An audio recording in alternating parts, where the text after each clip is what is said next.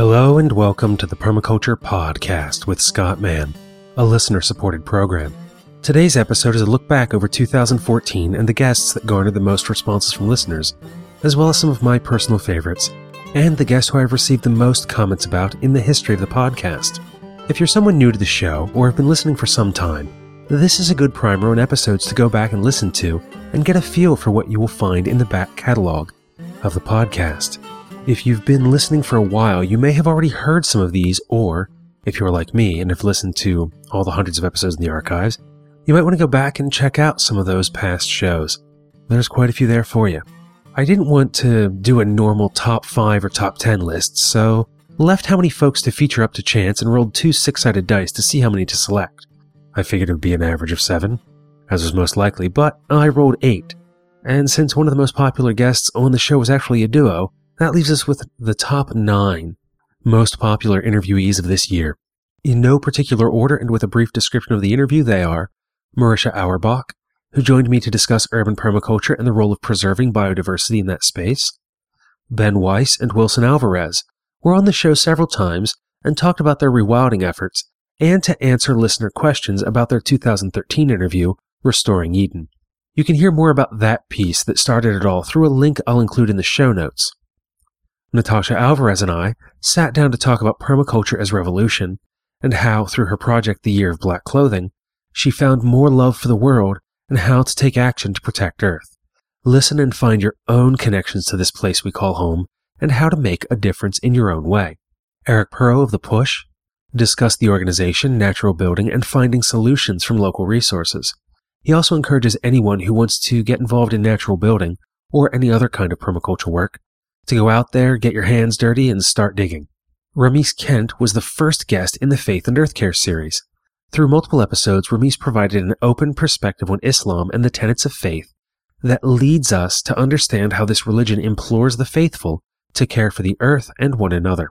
If your main exposure to Islam is through the nightly news, give this episode a listen and gain a better understanding of the faith.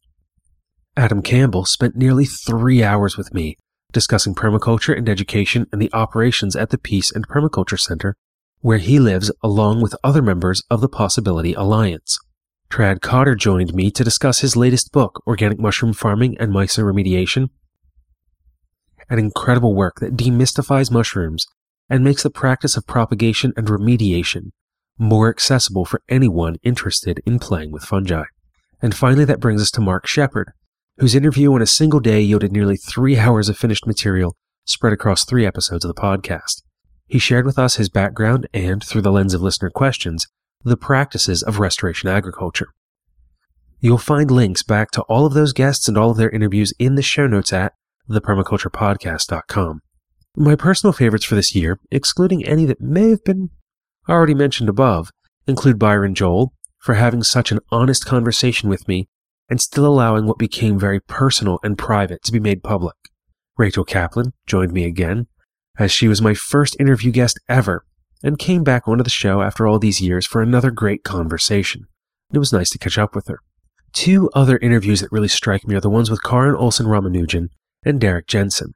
Both of those conversations challenged my perspectives in ways that I wasn't ready for, and I still reflect on how to make permaculture more accessible and diverse, while also fitting it into the larger context of protecting and repairing Earth.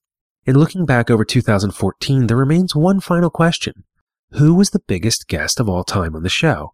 Was it someone from the past year? No. That was someone who has not appeared since 2013, Ethan Hughes.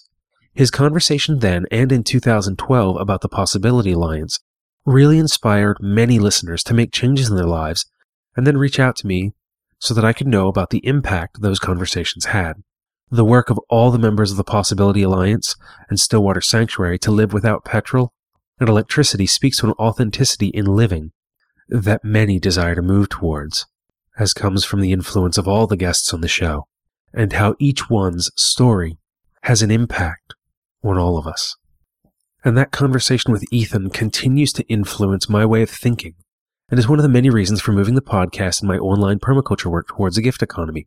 If you are a student looking for a permaculture design course, let me know. If you're a permaculture teacher organizing a class you want to spread the word about, let me know.